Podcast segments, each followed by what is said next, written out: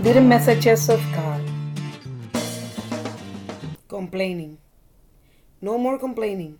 More love and saying what we like about each other. I heard a phrase once that said, complaining tires you and everyone. I imagine you think the same. You don't like to be next to a person who complains constantly. It's really uncomfortable. There is a natural tendency to balance. When you have an uncomfortable situation or are with a complainer, you tend to either fix or escape.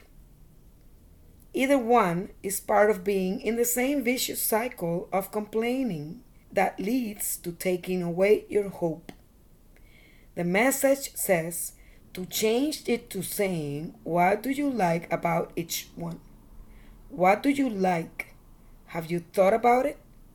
I have had many people who can give a list of things they don't like or may criticize or complain about. However, when I ask them, What do you like? the answer is no longer so easy. What do you like? What activities or people do you find yourself with? Those activities or people bring you closer to yourself and therefore closer to God. Remember what it says in Genesis chapter 1, verses 26. And God said, let us make man in our image, after our likeness.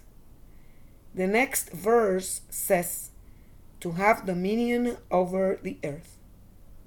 That is, image and likeness means with the potential to be like God. You are called to be and represent God here in this world.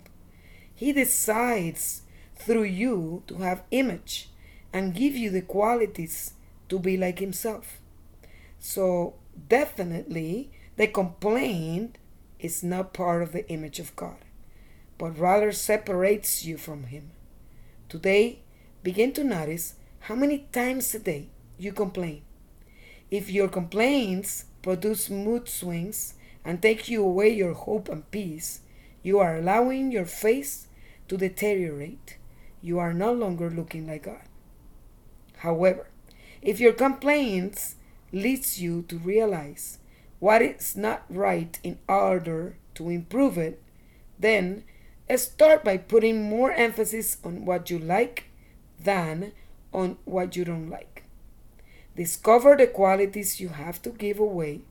Discover the qualities in, in others and start saying them. That's what the little message says. Say what you like about each other. This week, after discovering how much you complain, and you see the kind of complaints you'd make, make the determination to eliminate them and replace them with what you like about yourself and others. Your hope will grow. Your face will look more like God, and the world will be much better just with this change of attitude there to be in the image and likeness of God. That's what you are. No more complaining, more love, and say what you like about each other.